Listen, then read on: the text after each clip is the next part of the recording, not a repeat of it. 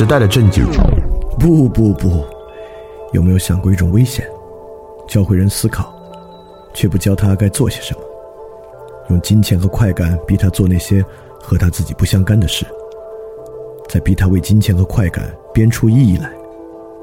社会生物学也行，科学决定论也行，让他相信不危害别人就是道德的上限，然后给他很多身份，逼他编出这些身份与尊严的关系。其实逼他的不是别人，他自己的思考在逼着他。这人会疯的吧？还不够呢，试着把几十亿个这样的疯子关在一起，让他们互相说话。这些甚嚣尘上的风言风语，又会逼他们想出什么别的来呢？哼，这个巨大的马戏团，想清醒过来吗？和我一起，从你该做些什么开始重新想起吧。翻转电台。看清这个马戏团。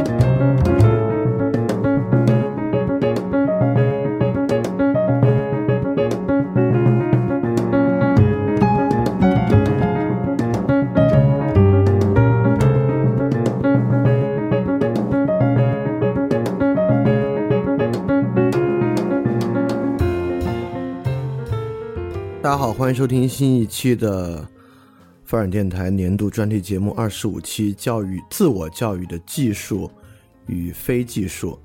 那么这期呢是在原来的计划之外的，就最开始在写这个年度专题的提纲的时候啊，并没有这期。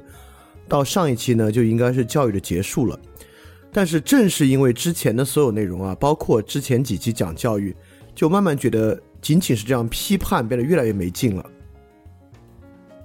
或者说，这个节目如果真的还有心所谓的去某种程度上回应一下问题啊，或做一些建构性的事情，就肯定不能仅仅停留在批判的基础之上。尤其是在我们说到教育的时候呢，教育还是如此重要的一个问题。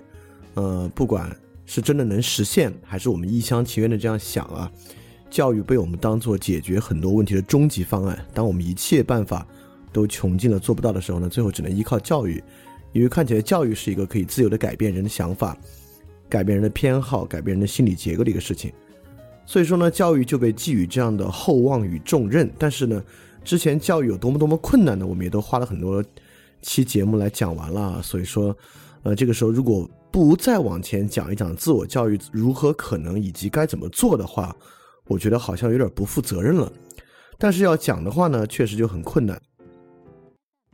所以今天这期呢有两个简单的不太一样的地方。第一个呢是今天这期是没有 keynote 的，那么原因就是因为今天我想完完全全 focus 在讲这件事情上，而且呢今天讲的这个内容呢，并不是强逻辑的那种内容，而且我觉得大家静静的听，静静的去想，比还需要看 keynote 对于今天这期来讲要重要一些，因为今天这期并没有太多的史实和知识点，更多的是一些思辨。甚至有时候都不是一些思辨，更多的呢是一些感触。所以今天这期呢会比较没有那么学理一些，没有那么论理。当然我知道这样的节目对很多人来讲呢肯定不愿意听了，他觉得这种节目可能信口雌黄的成分要多一点啊。但是我觉得你要这么想的话，可能今天损失还挺大的。那么今天第二个小小的不同呢，我是希望群里的同学，今天既然你在群里听又没有 keynote，你就应该花更多的精力和功夫来仔细的听里面的话，并且，比如现在你就可以拿一张纸和笔，把一些问题记下来，因为今天毕竟是讲自我教育嘛，也是有一定建构性的，所以今天结尾呢会留比较多的时间来进行问答和我们的交流，啊，我觉得对这期来讲呢是正好的。那么这期呢，我毫不避讳的去回应。呃，最直接的问题就是，如果说到自我教育，我们该怎么去做，等等等等的。所以说呢，但是它绝对不是像好多知乎啊或公众号文章那样啊，自我教育的五个方法、八个方案。你也知道，在这儿肯定听不到这样的东西啊。原因不是因为我没有水平讲那样的东西啊，是因为那样东西没有丝毫的帮助。但如果真的要把自我教育讲明白呢，确实会比较难一点。所以你真的要花多一点心思去想。那么，同样今天的节目呢，我认为对于年纪很轻的听众啊，听起来会有点困难。倒不是说非要有什么人生经历啊等等这种有点陈词滥调了，原因就是呢，这个节目啊，尤其是到后半段，有好多缺乏论证的很独断论的内容。但你说，那你论证论证就不就不就完了吗？但你听到前面，其实你就会知道，可能会论证不了那种独断论呢，是在这个时候难以避免的。但是呢，我会尝试循序渐进讲明白。这里面呢，也没有任何地方我会用偏玄学的方式去讲，没有任何地方我会把它讲得很玄妙。任何地方呢，我都力求把它讲得非常清楚明白。当然，你也你也知道啊，就是这里面有好多东西肯定是在语言之外的，想把它讲得很明白，确实难度非常大。所以今天听的时候呢，你真的需要全神贯注的听。但是呢，我也会循序渐进的去描述我们从比较简单的地方。呃，我找了一个比较好的切入点，也是大家一直很关心的。我们现在呢，就从这里开始。那么，我们今天讲这个所谓的自我教育啊，我们从什么切入点开始呢？我们从可能从一年之前大家就在问的一个问题开始。那么这个问题呢，我们今天给他一个极其系统和完整的答案，就是呢，在一年之前的节目，我我已经忘了是哪一期了，我就讲过批判性思维和独立思考啊。是不足取的，根本不应该把它当做教育和学习的目标来看待。那会儿呢，就有同学在问为什么？为什么？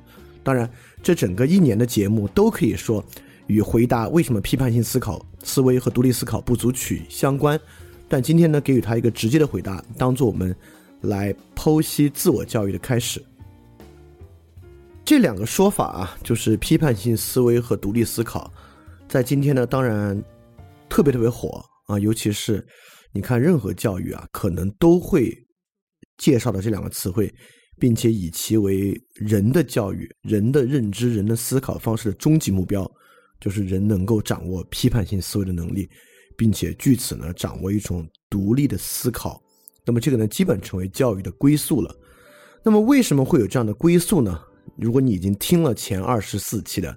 年度专题，你也能理解到这个归宿呢，其实也并不难以理解。这基本上呢，是从斯多葛主义以来的认识论自足以及现代的个人主义高度相关，因此呢，被当作唯一正确的教育目标。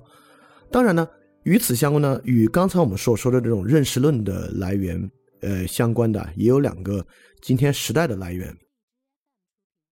第一，今天呢是个信息爆炸的时代，而且。各种，尤其是其观点事实完全相反的信息，也充斥在我们的空间之中。所以说呢，看起来分辨信息的真假啊，是个特别特别重要的事情。有的事情呢，我们确实有点疑惑，它到底是什么样。因此呢，这个时候呢，看上去啊，这个批判性思维似乎呢，与现在这种信息爆炸的时代呢有关系。其次呢，我们也不管是从商业的操纵、政治的操纵、任何的操纵来看啊。今天看起来好像有很多人希望我们不要独立的思考，而以他们的方式来思考。所以说，对于现代个人主义啊，这个独立思考看起来也是个很大的挑战。因为只有你获得了所谓的独立思考能力呢，你才可以不被商业啊、被其他人所左右。就害怕被其他人左右呢，听起来也是我们现在呃在教育上特别愿意去追求的一个目标。那么看起来、听上去啊，不管从时代背景啊。还是从个人主义的渊源来讲啊，批判性思维和独立思考，还真是严丝合缝的符合了现代人对自己的一个看法。那为什么我会认为它是个很坏的东西呢？好，我们就来，除了这个语义表面上它能够给我们的东西以外啊，我们来具体的看一下它到底是什么样的东西。我们再来看看呢，它能够帮助我们多少？哪些地方帮不到？哪些地方甚至会带来非常非常严重的问题？首先呢，我们就来看这个批判批判性思维。批判性思维呢，不管怎么说，你都大概知道一下。不管是批判性思维的定义啊，你也看过一些批判性思维的书籍。呃，网上介绍批判性思维的文章，那批判性思维顾名思义，当然呢在于批判啊。从这个角度来讲呢，它让人扮演像个法官一样啊，来论断某些观点和信息的正误。这样的一个思想，当然与苏格拉底的关系非常大。可以说历史上可能第一位，呃，有这种批判性思维啊，或者系统的使用批判性思维，或者将批判性思维文化发扬光大的呢，就是这个苏格拉底了。就是任何人给苏格拉底说。他对一个问题的看法，苏格拉底要去问他：你的定义是什么呀？你合不合逻辑啊？能推到他论断中的一个矛盾之处来。那么批判性思维呢？其实本身就是一个这样的一个技术，它呢能够以逻辑和呃人的思考结构的方式呢，去洞察人思维中的一些误区和谬误。最简单来说啊，这些误区和谬误呢，分散在两个领域，一个是逻辑学的领域，一个是统计学的领域。包括我们看到批判性思维里面有这种谬误、那种谬误啊，大多数不是大多数啊，可以说，呃，最符合批判性思维范式的呢，也就是一些逻辑的谬误和一些统计的谬误。所以说，批判性思维呢，就是熟练的掌握一套数据分析方法和一套逻辑方法，来对思维的正确与否进行判断的技术。呃，如果再用逻辑学点的词汇啊，就是批判性思维呢，教人严格的归纳法与演绎法，来看人的思想在归纳法与演绎法的条件之下是正确还是错误。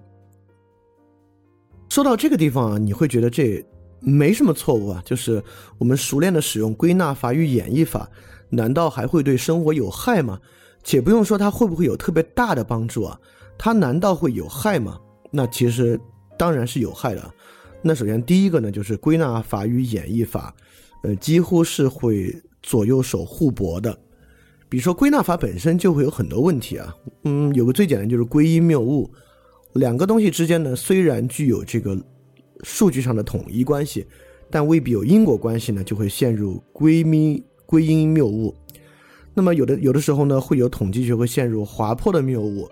统计学呢会陷入赌徒谬误，这些名字具体背后什么意思，你都不必太要去了解啊，你都明白它是某种演绎法上的错误。那同样不必说啊，演绎法反过来呢也会会遭遇到一些归纳法的错误。当然说到这里啊，它还未必是坏的，因为这样的情况之下呢，归纳法与演绎法呢就可以互相印证，岂不是我们可以更有把握的得出哪些东西真正的是正确的吗？必须一个东西既符合归纳法的要求，又符合演绎法的要求，我们才可能知道其为对。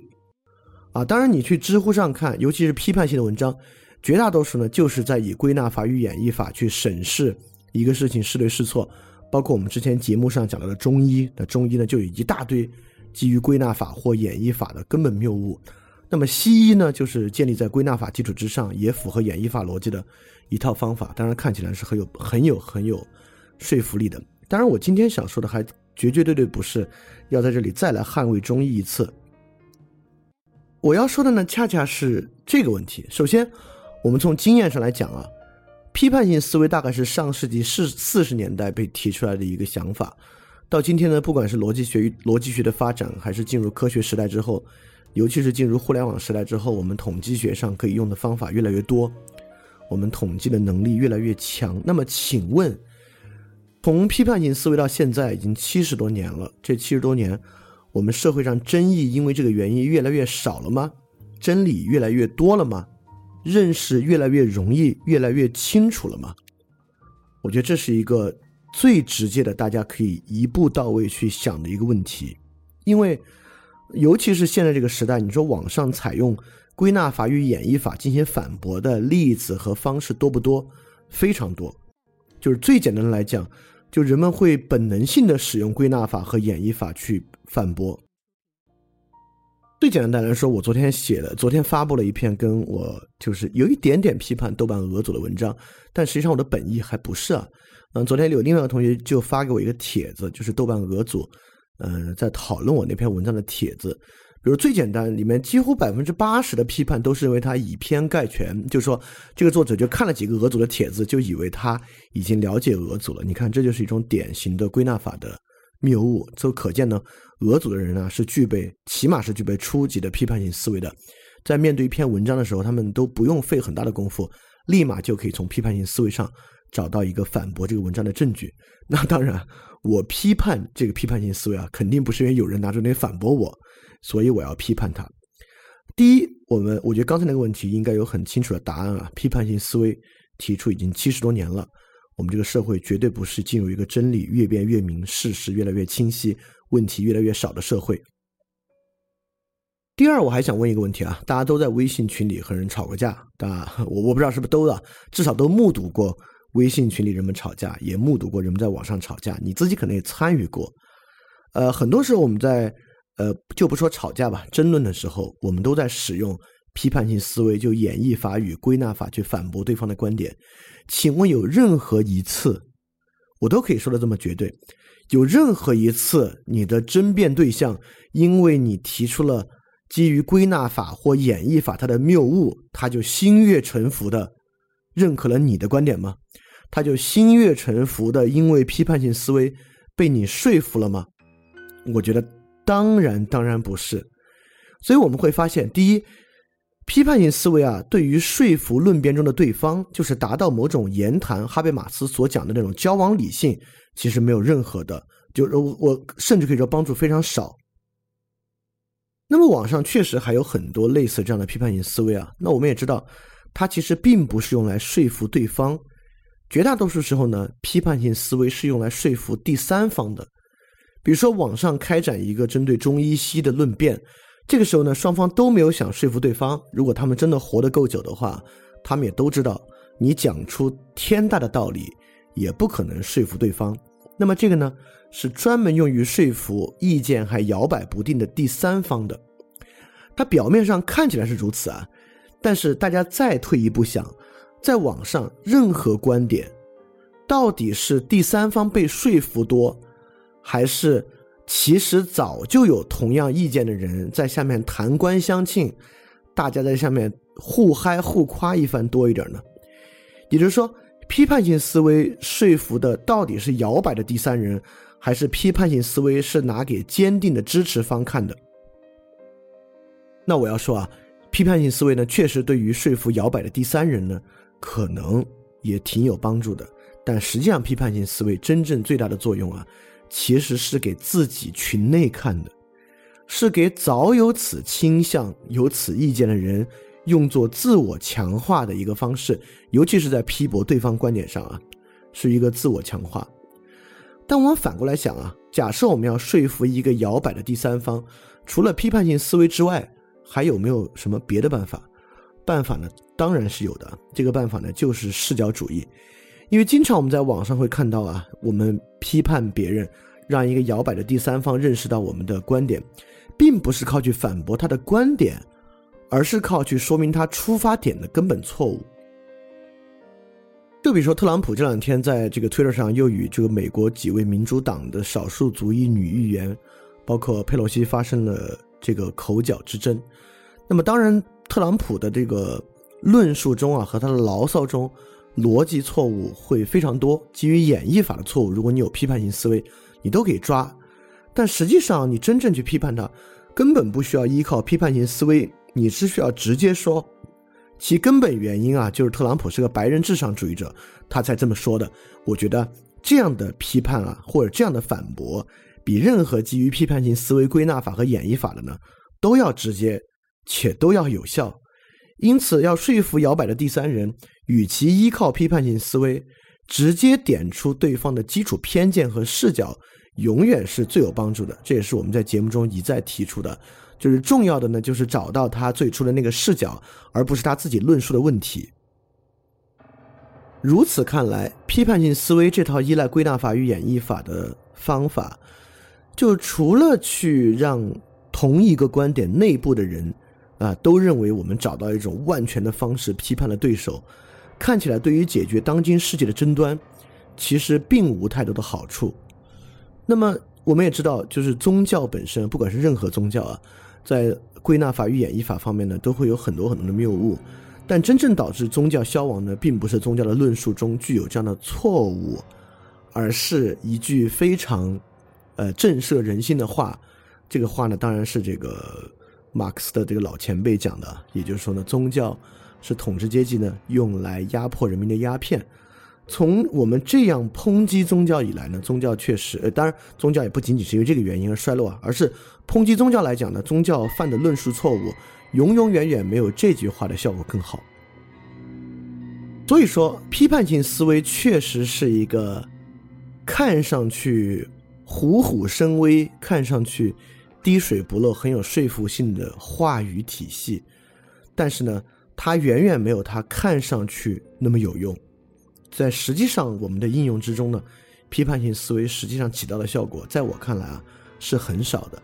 好，我要再问一个更尖锐的问题了。那请问有没有哪个观点，尤其是与人和人的生活有关的观点，经得起批判性思维的批判？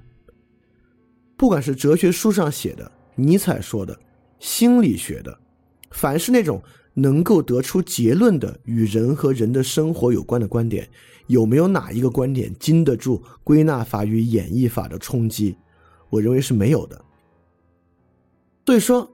批判性思维本身是一个解构性特别特别强的一个思维和观点，我到这里就不做具体的证明啊，为什么基于人和生活的观点无法经得起批判性思维的批判？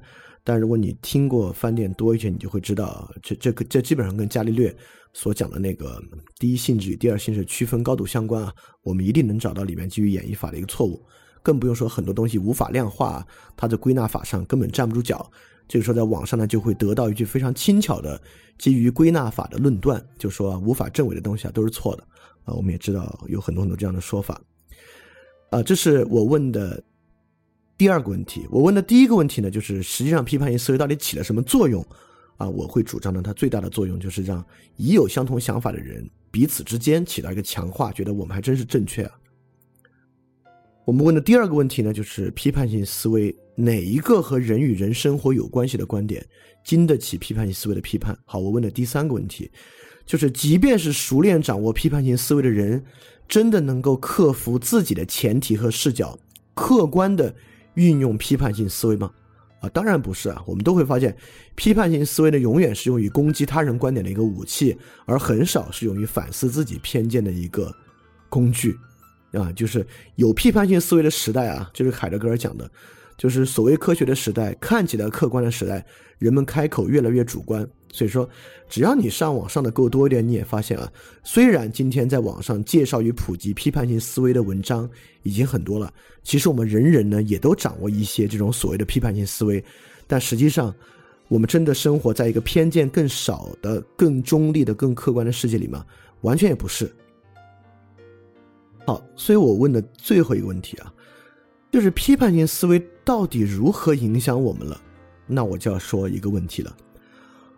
我们其实都是那个摇摆的第三人，我们不要觉得好像我们自己有特别坚实的信念和基础啊，绝大多数人并没有。其实我们都是那个摇摆的第三人。所以批判性思维，因为我们今天的落脚点全部要说自我教育啊，所以我们就要来讲一个人如果以批判性思维建构自己，会起到什么样的作用。那么批判性思维呢，会被用于什么样呢？会被用于让我们自己做决定的时候，帮助我们放弃那个难的决定，而选择那个简单的决定。也就是说啊，如果我们在人生中要做一个决定，一个自我的决定，这个决定是要坚持的话，你能找到的理由呢很少；如果这个决定是要放弃的话呢，你一定能从批判性思维上。找到很多符合归纳法与演绎法的观点，当然，你在那个时候，你的那个观点经不经得起归纳法和演绎法的完完全全的严格审视呢？当然是不能。但一般人呢，也不那么去想，对吧？因为人在，呃，愿意去相信一个自己倾向东西的时候呢，往往就没有那么严格了。所以说，批判性思维呢，如果真的对我们自己起了任何作用的话，我认为它起的作用呢，就是虚无主义。批判性思维帮助我们瓦解掉我们在日常生活中可以去相信的东西。所以说，批判性思维看上去是一个中立的法官，他很中立，站在那里帮助我们去看哪些观点对，哪些观点错。但是真的，你仔细去看，你觉得批判性思维真的是个中立技术吗？还是一个瓦解性远远强于建构性的技术？啊，我觉得这个是不必去多说的。批判性思维当然不是一个中立技术，它完全是一个瓦解性远远强于建构性的基础。所以说。当我们教人所谓的批判性思维这种演绎法与归纳法真正充斥他头脑的时候啊，就基本上是在逼人去接受虚无主义。那我觉得这个陀思夫斯基在《地下室手机》那本书里面已经讲得足够明白了。那么我们可能也会想啊，哎呦，那我们在公共对话中怎么可能不依靠批判性思维来去做论断和判断呢？啊，当然完全可以啊！就我们一直介绍过一个人，就是克里希那穆提，当然很多人也拿他当神棍，这我是知道的。但如果你去看克里希那穆提的跟别人的对话，呃，很多人会问他问题啊。克里希那穆提绝对不是那种模棱两可的人，呃，绝大多数时候他都针锋相对的去评断别人的观点，不管是对还是错。而且绝大多数情况之下，克里希那穆提是去说别人的想法是错的，是不对的，他一定会给出理由。但他给的理由呢，我真是一点儿也没想得起来。他什么时候使用演绎法和归纳法给出过理由？你也知道他不是那样的人，他的论断呢都是相当独断论的。但是呢，你不会觉得他错，而且你会发现他恰恰就是那个一步就能抓住人前提条件，一步就能抓住人根本动机，因此让你知道哦，确实哦，从这个视角上看，那个那个想法还真是错误那样的人。所以说，我不光认为批判批判性思维是糟糕的，就。即便批判性思维不是最糟糕的一种教育目的，那也我估计也是 one of the 最糟糕的教育目的之一了。而不靠批判性思维，人是绝绝对对可能拥有某种判断力的。当然啊，我这里绝对也没有主张批判性思维不能起到任何好作用。我们需要现在忘掉与放弃批判性思维。我也必须说，这毫无可能。这就像我们在。人人都成为知识分子那期里面讲到的，你只要经历了基础的科学教育，要再忘掉这套科学教育啊，是不可能的。就我们不应该欲求，我们竟然可以忘掉批判性思维。一旦学了之后呢，这东西就根深蒂固的在你脑子里面。有时候呢，也会起到一点小作用。我觉得我们人人能够去做的，就是我第一部分要讲的，就是千万不要再把它当回事儿了，千万不要再把批判性思维和所谓独立思考。当回事儿了，而且批判性思维呢，如果大家真的真诚的面对这样的一个技术啊，和如果你能看到网上使用这个技术的人，你发现批判性思维是一个方便法门，就方便法门是佛教用来讽刺很多教徒找的那些修炼法门，但实际上是为了行自己的方便。批判性思维完完全全是一个方便法门，呃，最简单来说。批判性思维难学吗？就学到那些归纳法与演绎法的逻辑漏洞，很好学。我估计初三以上的人学批判性思维，有个三到四天的时间就能够完全学会。给他一些例子练习呢，他已经就能够足够去批判网上绝大多数的理论了。那批判性思维呢，实际上就是一套这么轻巧的思维方面的方便法门。它呢是个体追求真理数时候最软弱、最懦夫的一个方法。它有一个重要的前提假设啊，我们今天会说很多的前提假设，因为我们也想学学克里希那穆提啊，看能不能洞察到最基础那个动机与视角。那批判性思维的前提假设呢，是这么一种懦夫的想法，就是我们能够学到一种仅仅依赖于语言结构本身的技术，而且这套技术呢也并不复杂，仅仅基于对于语言结构表面的分析，我们就能够帮助我们分辨真假了。对批判性思维呢，在我看来就是这么一套想法，是一套，呃，最方便的真理术。就我们任何人都会认为，只要掌握它呢，就可以无往而不利。但实际上呢，我认为，嗯，呃，它完完全全会偏离我们真正的认知。我们也知道，批判性思维呢，有极其强烈的逻辑学中心主义的色彩。呃，这个地方我还可以多说一句。我们知道维特根斯坦老师啊。弗雷格就现代逻辑学奠基人和维特根斯坦后来在剑桥，他的挚友罗素、弗雷格与罗素这两位呢，就一直致力于将一切东西逻辑化，尤其呢是将语言逻辑化。因此，透过逻辑学中心主义，通过语言的逻辑化，来得出这么一套真理数，实际上呢是在弗雷格和罗素的思想框架之中的。啊，这个我们如果你大概了解那个东西，你都能理解啊。但是我们也明白呢，维特根斯坦只有在最早期可能曾经迷醉过、心醉心过，看我们能不能将语言改造为这么一套真理数。但是在维特根斯坦中期的时候啊，他已经彻彻底底，尤其是他接触到就是史里克他们那个逻辑实证主义小组的时候啊，维特根斯坦就发现啊，这套想法完完全全行不通，而且非常愚蠢。我说非常愚蠢有点过啊，就维特根斯坦可能没有做过这么严厉的论断。但我们其实也知道啊，史里克当时他当时他们的逻辑实证主义做的事情和今天网上的这些键盘侠们，呃，当然有非常大的区别，但是方向呢是很类似的，就是他们用这套基于语言结构的真理数去看海德格尔的文章，去看尼采的文章，去看当时哲学家的文章，从语言结构，就从尤其是从演绎法的角度来分析为什么那些东西呢都彻彻底底呢是一派胡言。那么。语言学能不能变成逻辑学，因此能够帮助我们就仅仅通过这样的真理数来论断真伪呢？那维特根斯坦在后期的文章解释的其实已经足够明白了。我们上次讲的维特根斯坦的五十个断片之中，其实有很多断片都与这个东西相关。所以说，在我看来呢，批判性思维根本呢就是人走捷径的想法在作祟，它根本的就是一种单因单果的线性思维。啊，我们认我们如果批判性思维有效的话，就是今天我们所掌握这种什么什么谬误的思维呢？它就是一个单因单果的线性思维，由于比较好掌握，所以说呢，看上去很有用。啊，基本上是基于定义论和复合论。所以你看，这是为什么今天的人在网上讨论问题中特别喜欢在讨论中问你要定义。苏格拉底也很喜欢啊，你就问什么定义，因为你正手给个定义，他反手给你个。特例 对吧？我们知道，这在网上我们见得多了啊。这就是用批判性思维的方法进行网络论辩的一个最基础的招数。比如说，你跟他讲啊，游戏不是艺术，他就问你啊，那你艺术怎么定义啊？那你说艺术是什么什么什么什么？他反正说波洛克那个算艺术吗？啊，就认为你这个定义本身站不住脚，因此你的整套理论呢都站不住脚。这就是批判性思维在今天的典型应用。实际上，我后来已经完完全全不响应这样的东西了。我也十分经常的在群里和在范儿电台的各个评论里面说，讨论问题不需要依靠定义，甚至语言概念没有定义，这都是很维特根斯坦的想法，包括语言游戏论与家族相似理论，也就是基于定义和建构在定义基础之上的一整套批判性思维的方法呢，实际上面对语言游戏论与面对这个呃家族相似理论呢，实际上是。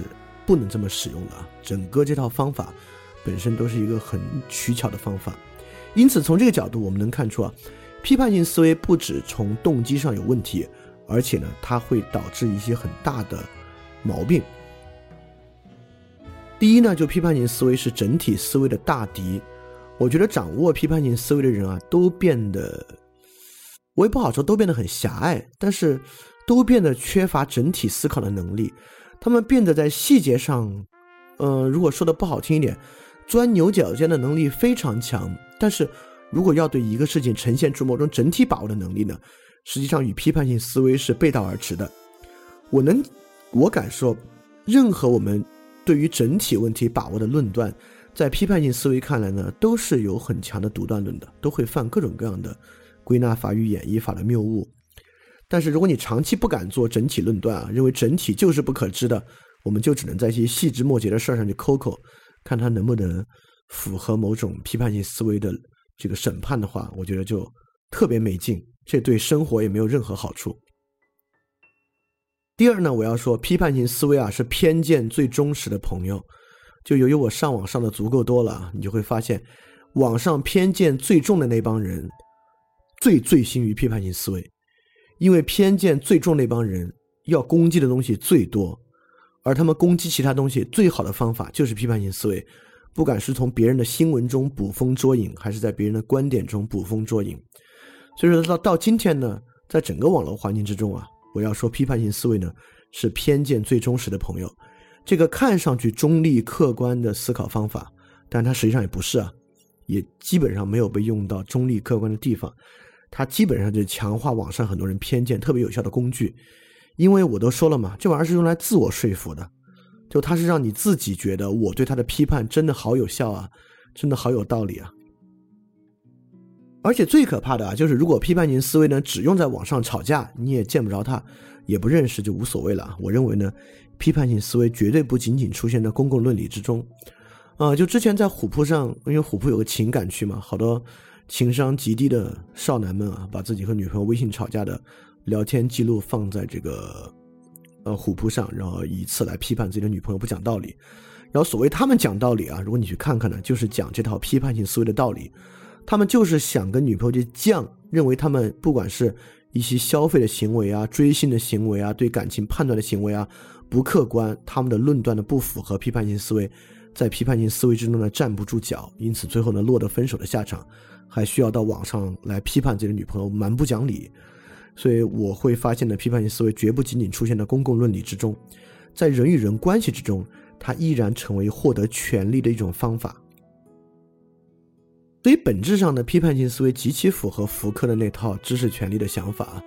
就批判性思维，因为本身掌握了一套拆解其他知识的方法，因此他看起来呢，掌握这套方法的人拥有权利。因为在知识的论争之中呢，拥有批判性思维呢，可以立于不败之地。至少他自己这么想啊，他自己认为他已经给出了完整的论断，给出了完整的判断，对方是错误的。因此呢，在这段人际关系中呢，他应该掌权。啊，所以我觉得这是批判性思维最大的一个问题，就是它绝不仅仅出现在公共论理之中，它也成为人在真实生活中认为自己应当在人际关系中掌权的一个非常糟糕的工具。好，我基本认为我已经把批判性思维的问题讲清楚了啊，就是批判性思维如果不是那最糟糕的，今天我们对教育的看法也应该是最糟糕的之一了，就是推进这么一套思维方式教给人啊。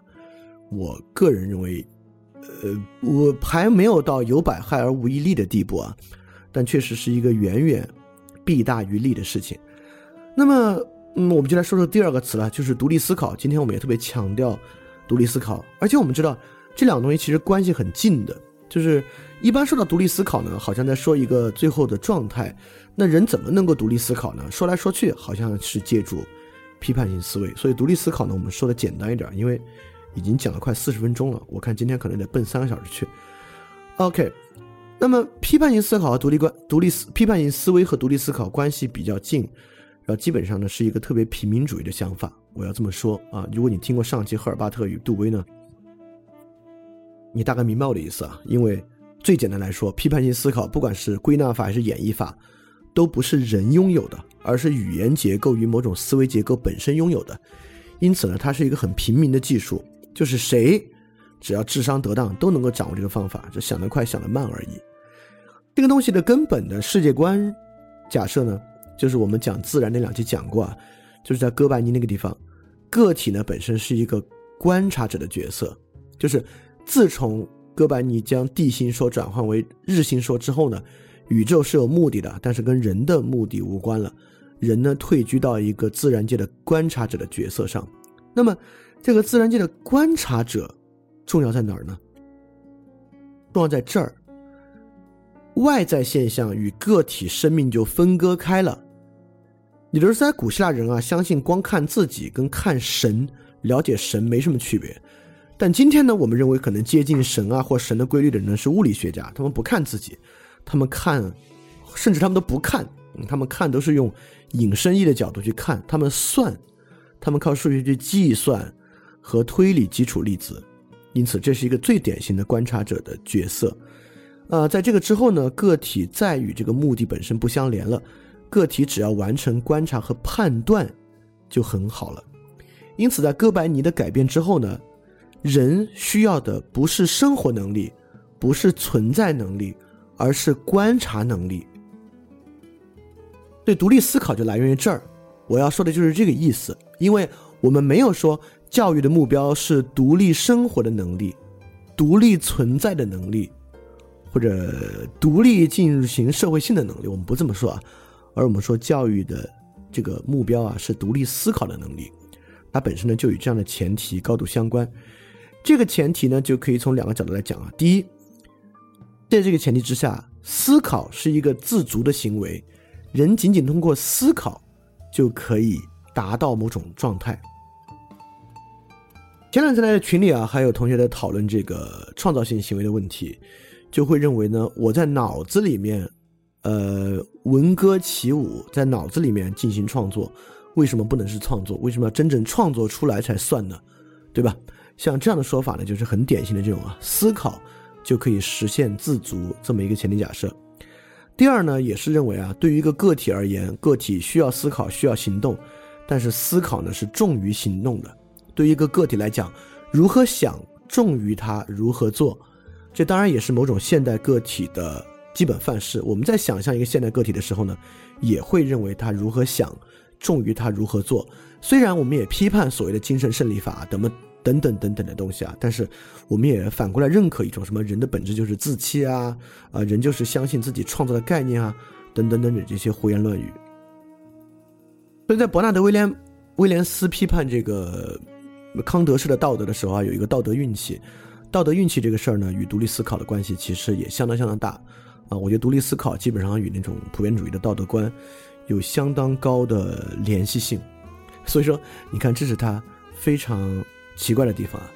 他说的是每个个体独立思考，但是呢，每个个体独立思考呢，却基本上使用统一的方法和技术。对吧？我们说独立思考的时候，大概不是说一个人可以按照自己的方法随随便便任性的去想啊，他基本上说的是就是跟批判性思维的那套方法去进行他的独立思考。所以说，每个个体都独立的使用一种统一的方法来进行思考，说起来呢也挺奇怪的。那么我就要为独立思考问一个问题啊，就是到底有没有独立思考这回事儿？尤其是从刚才这个问题之中啊，就是。如果说独立思考它是一个是一个与批判性思维很近的一种技术，那么也就是说呢，啊，思考与语言是有很近的关系啊。我们早就说过，语言是一种公共设施，语言是人与人之间的公共设施。所以说，运用公共设施独立思考，这话是什么意思？就像我要在高速路上独立的行车，这这话听着都奇怪，对吧？啊，是的，独立思考也是这么一个挺奇怪的事情。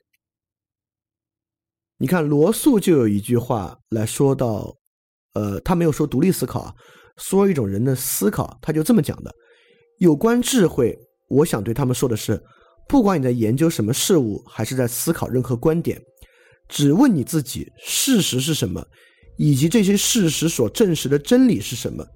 永远不要让自己被自己所更愿意相信的，或者认为人们相信的，会对社会更加有益的东西所影响。只是单纯的去审视什么是事实，这是我想说的关乎于智慧的一点，啊，这点就非常强烈的具有独立思考，啊，这个批判性思维和这个实证性思维的这些色彩啊。所以说，这是为什么罗素是个挺好的逻辑学家，但却是个很蹩脚的哲学家，可能就是因为这样的原因吧，就是这种问题呢，他理不太清楚。所以说，而且你会发现啊，我们在使用独立思考的时候呢，有时候，呃，这就是一些维特根斯坦的语语用学的分析方式啊。我们会发现，人们在说：“哎呀，你要有独立思考的能力啊。”实际上，我们虽然说独立思考的能力，但实际上我们想说的是，你不要太轻信别人，你不要太容易受到别人的影响了，对吧？我们其实想说的是这个，也就是说，我们经常想说的呢，可能是。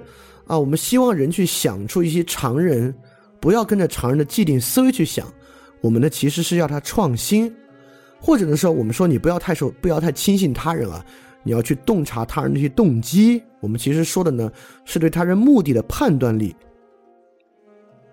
或者有些时候呢我们要说的就是批判性思维。那为什么不不直接用这些词呢？我们不不要说什么人要不要独立思考，我就觉得我们如果去讲。啊，人通过教育啊，应该对于自己的思维前提和别人的思维前提有更好的洞察力，不就挺好了吗？就干嘛非要用类似于独立思考这样的话呢？